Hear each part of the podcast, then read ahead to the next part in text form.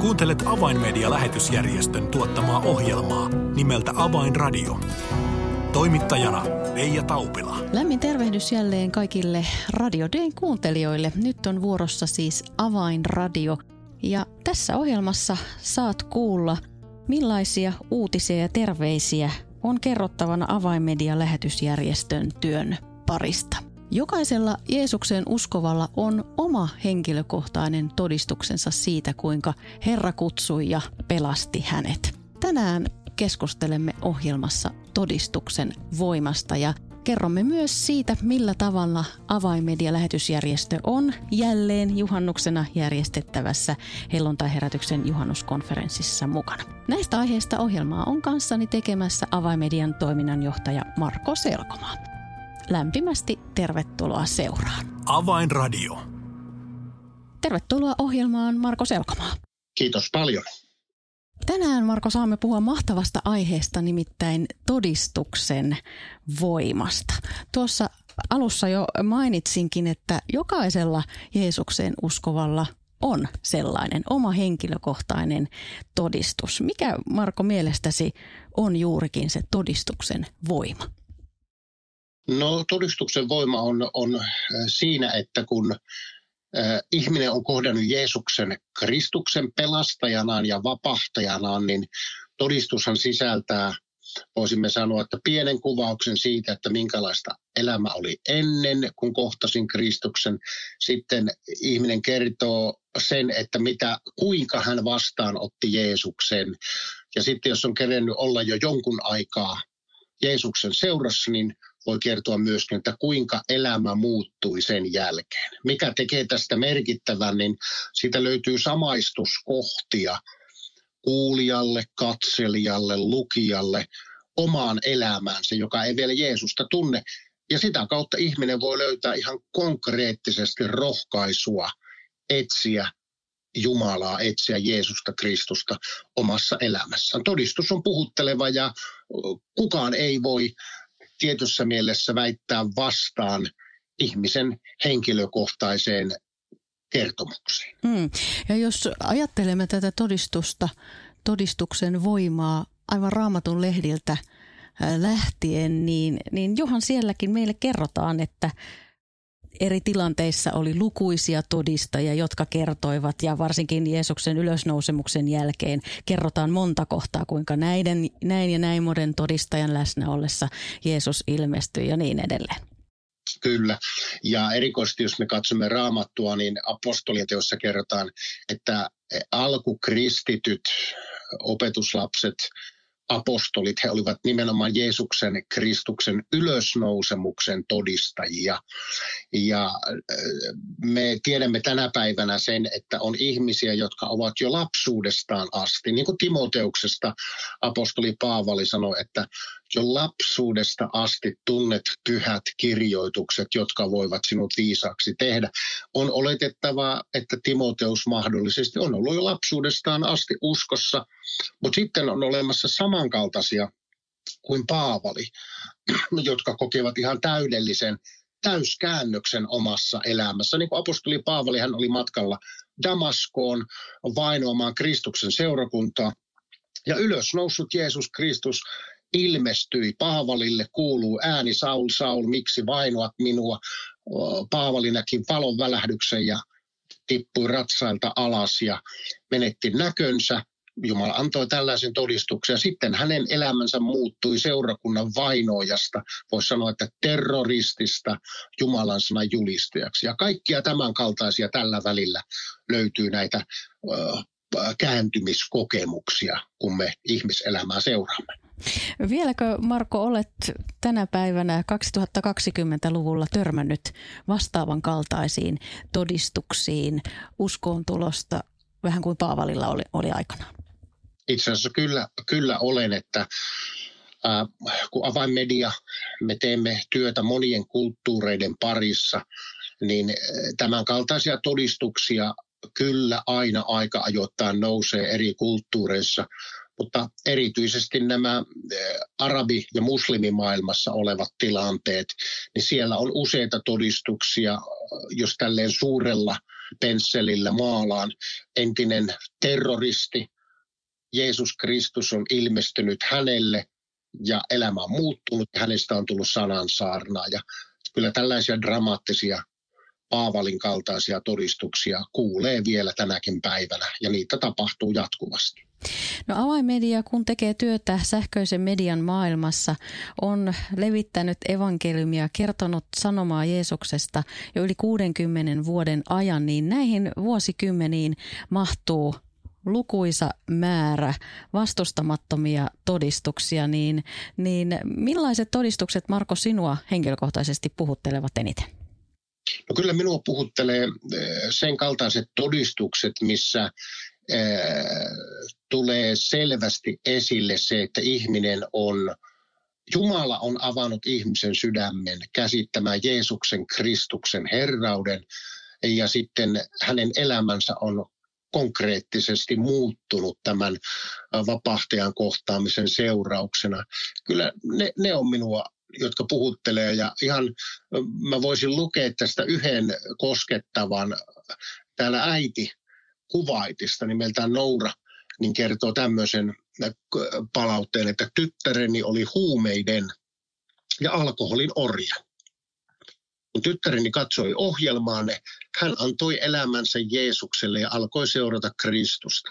Hän vapautui huumeista ja alkoholista. Usko Herraan muutti hänen elämänsä. Tässä on hyvä esimerkki, kuinka äiti kertoo siitä, kuinka mitä tyttären elämä oli ennen, hän kohtasi Kristuksen ja kuinka sitten hänen elämänsä muuttui. Aivan mahtava todistus, ja tällaisia vastaavan kaltaisia saamme vastaanottaa hyvinkin usein ja taajaan.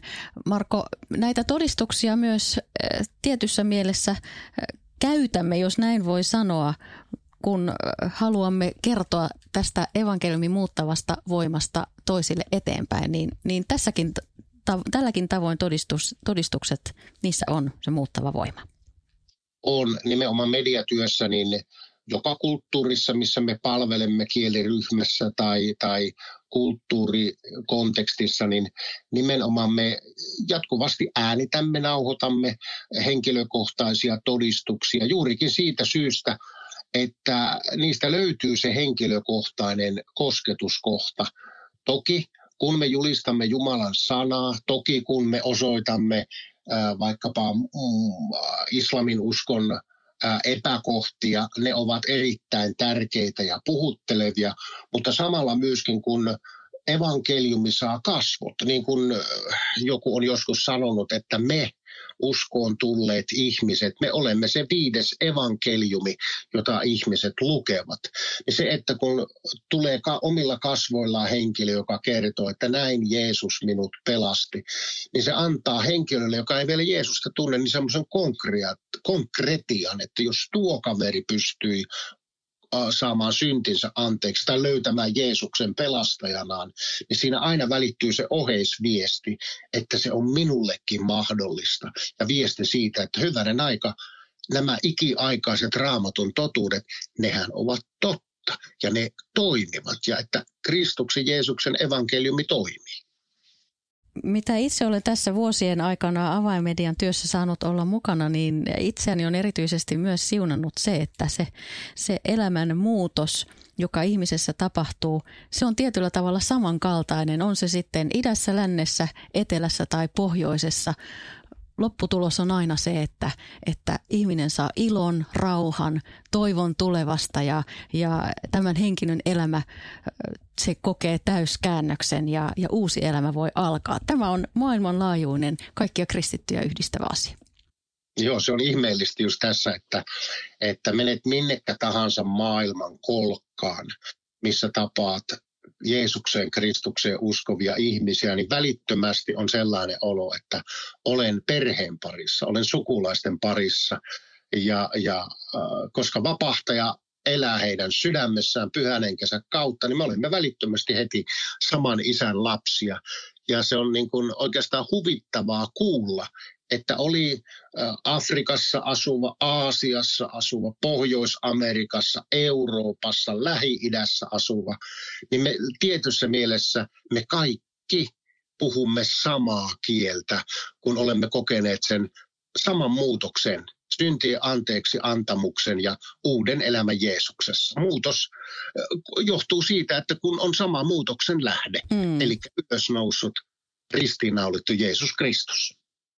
On itse asiassa aika huikea ajatus ajatella sitä, että kun luemme todella Raamatun lehdiltä näistä eri todistajien joukoista ja heistä, jotka silminnäkijöinä lähtivät viemään eteenpäin evankeliumia Jeesuksesta, niin me edelleen 2020-luvulla me saamme lukeutua tuohon samaan joukkoon. Se on aika huikea ajatus, vai mitä ajattelet tästä?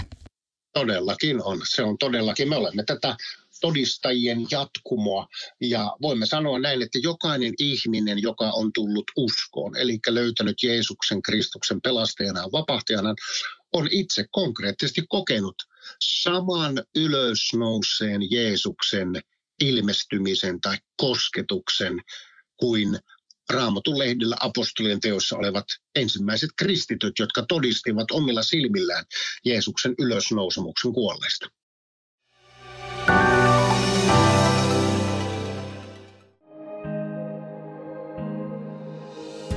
Avainmedian medialähetystyö tarvitsee esirukosta ja taloudellista tukea.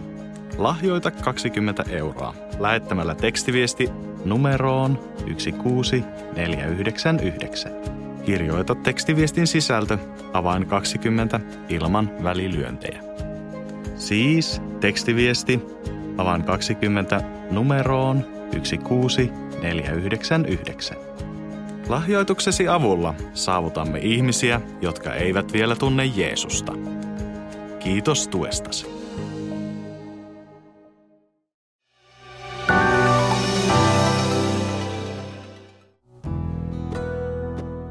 Avainradio. Signaali sydämiin.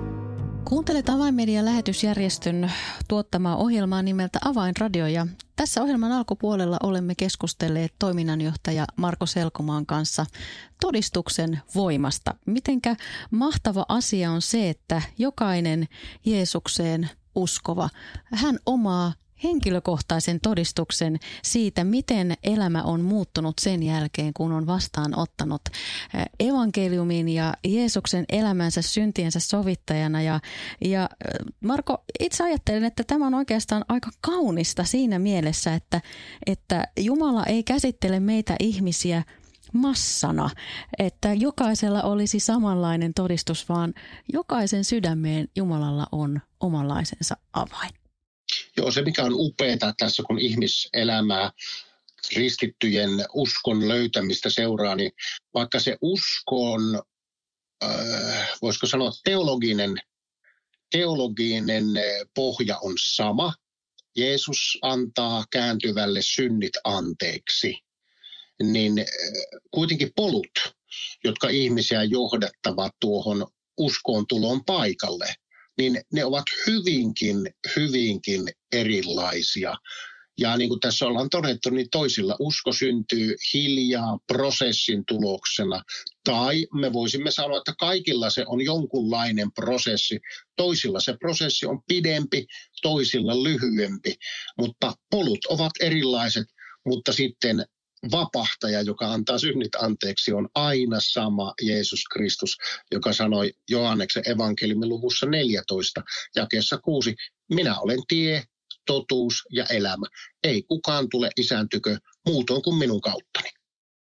Näin se on. Marko, tuossa ohjelman alkupuolella jaoitkin jo erään todistuksen tuolta Lähi-idästä, mutta nyt tässä viime kuukausien aikana Avainmedia on saanut tukea ja auttaa myös Ukrainan tilanteissa ja olla tukemassa kristillisen Radio M-kanavan työtä, ja myös sitä kautta olemme saaneet aivan ajankohtaisia palautteita. Niin kerrotko joitain Ukrainasta tulleita palautteita? Joo, eli Ukrainassa toimii tämän Radio M-radioaseman yhteydessä palveleva puhelin tai rukouspuhelin. Sinne on tullut paljon soittoja. Hyvin paljon nämä soitot käsittelevät ihan näitä arkisia asioita, sotatilannetta, pelkoa, kärsimystä, ja näiden puolesta on rukoiltu. Ja Jumala on antanut sitten sitten avun. Ihan tällaisia näihin hätätilanteisiin liittyviä palautteita on muun muassa ihan tämmöisiä niin kuin arkiselta kuulostavia asioita, kuten tässä, että Katerina on huolissaan iäkkään ja sairaan isänsä puolesta. Samoin koko tilanne Ukrainassa huolettaa. Hänen kaupunkiaan pommitetaan jatkuvasti ja pelottaa. Katerina pyysi tukemaan rukouksiin. Jälleen kuunteleminen rohkaisi ja rukous sai avun pyytäjän kiittämään. Tai sitten Victoria huolehtii siitä, että kun on sodan keskellä, että pitäisikö hänen lähteä koska kaupungista pois. Hänellä on 13-vuotias tytär ja sitten rukoilijat kertovat, että rohkaisimme Victoriaa ja rukoilimme hänen puolestaan. Sen jälkeen Victoria teki päätöksen lähteä kaupungista. Hän kiitti saamastaan avusta. Tällaisia rukouspalautteita on paljon ja sitten myöskin tämän kaltaisia, kuten Polina. Polina oli soittanut, oli ongelmia jalkojensa kanssa, kuulokin oli heikkenemässä. Hän pyysi rukousapua ja Polinakin on huolissaan sodan vuoksi. Ehdotimme Polinalle parannusrukousta, johon hän suostuikin ja teki sovinnon Jumalan kanssa. Sitten yhdessä rukoilimme Ukrainan voiton ja Polinan terveyden puolesta. Eli hyvin tälleen arkisella pelkistetyllä tavalla ihmiset ovat saaneet avun, kun heidän puolestaan rukoiltu. Ja sitten on näitä Polinan kaltaisia, jotka siellä ovat myöskin avanneet sydämensä Jeesukselle, Kristukselle näiden taisteluiden ja kärsimysten ja pakolaisena olemisen keskellä. Tämän kaltaisia viestejä meillä on paljon tuolta Ukrainasta. Sen verran vielä, jos vähän rautetaan tätä Ukrainan ovea enemmän, niin nyt tässä kevään aikanahan Avainmedia järjesti yhteistyössä Fidan sekä Helluntai-kirkon kanssa tällaisia rukousiltoja, joissa erityisesti keskusteltiin ja rukoiltiin Ukrainan tilanteiden puolesta. Ja myös näissä yhteyksissä saimme kuulla myös paljon kiitosaiheita siitä, että Jumala oli konkreettisesti auttanut hädän hetkellä. Kerrotko jonkun tällaisen todistuksen? Joo, kyllä tällaisia niin kuin suojelus- ja varjelustilanteita on tapahtunut siellä ja on rukoiltu ja sitten on osunut asuntoon esimerkiksi vaikka venäläisten lähettämä ohjus tai raketti, ja on tullut toki katon läpi, mutta ei ole räjähtänyt, tai lastenkodin pihaan on lentänyt ohjus tai raketti, mutta ei ole räjähtänyt. Ja paikalliset uskovaiset ovat kaikki pitäneet näitä Jumalan suojeluksena ja Jumalan varjeluksena. On myöskin pastori tai meidän kontaktihenkilömme siellä kertonut tällaista ihmeestä, että eräs perhe oli ajanut ja bensa oli loppunut, mutta ihmeellisesti kuitenkin tyhjällä tankilla olivat päässeet turvaan. Ja sitten kun autoa ruvettiin uudestaan käynnistämään sen jälkeen, kun he olivat päässeet turvaan, niin eihän se auto mihinkään enää käynnistynyt, kun ei ollut enää bensaa. Tämän kaltaisia, voisiko sanoa, että mielenkiintoisia ihmeitä suuren sodan keskellä, että Jumala toimii kaiken kauhun ja kärsimyksen keskellä. Kyllä, tässä on hyvä muistuttaa itseämme ja ohjelman kuulijoita siitä, että jaksaisimme edelleen seistä ukrainalaisten veljemme ja sisariemme rinnalla ja siellä kärsivien ihmisten rinnalla, että tuo tilanne pian päättyisi ja ihmiset saisivat jälleen elää rauhassa. Marko, nämä rukousvastauksetkin, ne ovat myös osaltaan tällaisia mahtavia palautteita ja todistuksia siitä, että Jumala elää, toimii, auttaa, johdattaa, varjelee, parantaa yhä tänäkin päivänä. Avainmedia on mukana työssä myös Israelissa ja tekee yhteistyötä Ashdodissa Beit Hallel-seurakunnan kanssa. Niin kerro vielä palautteita tuolta Beit Hallel-seurakunnan parista. Joo, saamme juuri tällaisen kiitosaiheen, että Svetlana niminen, ehkä noin keski-ikäinen naishenkilö, niin kerrotaan, että kutsumme hänet sapattina Jumalan palvelukseen, jossa hän kuuli evankeliumin. Ja hän oli siis muuttanut nimenomaan Israelin Ukrainasta pakolaisena sotaa pakoon. Ja hän kuuli siis evankeliumin tuolla sapatti-aterialla ja Jumalan sana kosketti Svetlanaa. Hän tuli alttarikutsu ja hän tuli alttarille ja sanoi, että haluaa antaa elämänsä Jeesukselle. Svetlana alkoi käydä säännöllisesti seurakunnan Jumalan palveluksessa ja liittyy sitten yhteen pienryhmään. Ja nyt Svetlana haluaa mennä kastelle ja hänelle kaste merkitsee vanhan elämän huuhtoutumista pois ja nousua ylös yhdessä Jeesuksen kanssa uuteen elämään. Ja seurakunnasta annettiin kiitos, että nyt kun ryhmä lähtee seuraavalle matkalle Jordan virralle, niin siellä Svetlana ottaa sitten uskovien upotuskasteen. Kiitos Jumalalle. Näin sana menee eteenpäin. Tässä oli myöskin tämä Ukraina-linkki ja Israel-työn linkki, että työ menee eteenpäin. Marko, näitä todistuksia kun kuulee, niin ne varmasti innostavat jatkamaan ensinnäkin rukousta työn puolesta ja tekemään itse työtä sen eteen, että evankeliumi median välityksellä menee eteenpäin. Tästä ikään kuin aasinsiltana pääsemme siirtymään siihen asiaan, että nyt juhannuksena jälleen 2 vuoden tauon jälkeen niin järjestetään helluntaiherätyksen juhannuskonferenssi Keuruulla ja siellä Avainmedia on mukana ja on useammankin kanavan kautta kertomassa tarkemmin eri työmuotojen parista juurikin näitä hyviä uutisia. Miten työ menee eteenpäin ja missä vielä tarvitsemme tukea, apua ja esirukousta. Niin Marko, avaa vielä tähän ohjelman loppuun, millaisin teemoin Avainmedia näkyy ja kuuluu juhannuksena Keuruulla? No ihan ensimmäisenä niin pääteltassa on lauantaina 25. päivä kello 11–12.30 lähetys Jumalan palvelus, jonka siis järjestämme yhdessä Fidan kanssa. Ja siellä Aaron Ibrahim käyttää muslimityöstä puheosuuden, joka on hyvin mielenkiintoinen ja mulla on etuoikeus pitää uhripuhe sitten. Mutta sitten tuolla missioteltassa meillä on paljon tilanteita. Meillä on 9 eri tilannetta siellä. Ihan torstaina jo heti, kun konferenssivieraat tulevat, niin 13.15 on mahtava otsikko Herätys muslimimaailmassa, josta kertoo Aaron Ibrahim. Ja sitten meillä on myöskin samana torstai-iltana on Raamatun käännöstyöstä kello 18. Kannattaa tulla kuuntelemaan, koska Raamatun käännöstyö Suomen sukuisten kansojen parissa on yksi keskeisimpiä työtä, mitä olemme tehneet. Ja sitten myöskin haluaisin muistuttaa, että lauantaina 16.25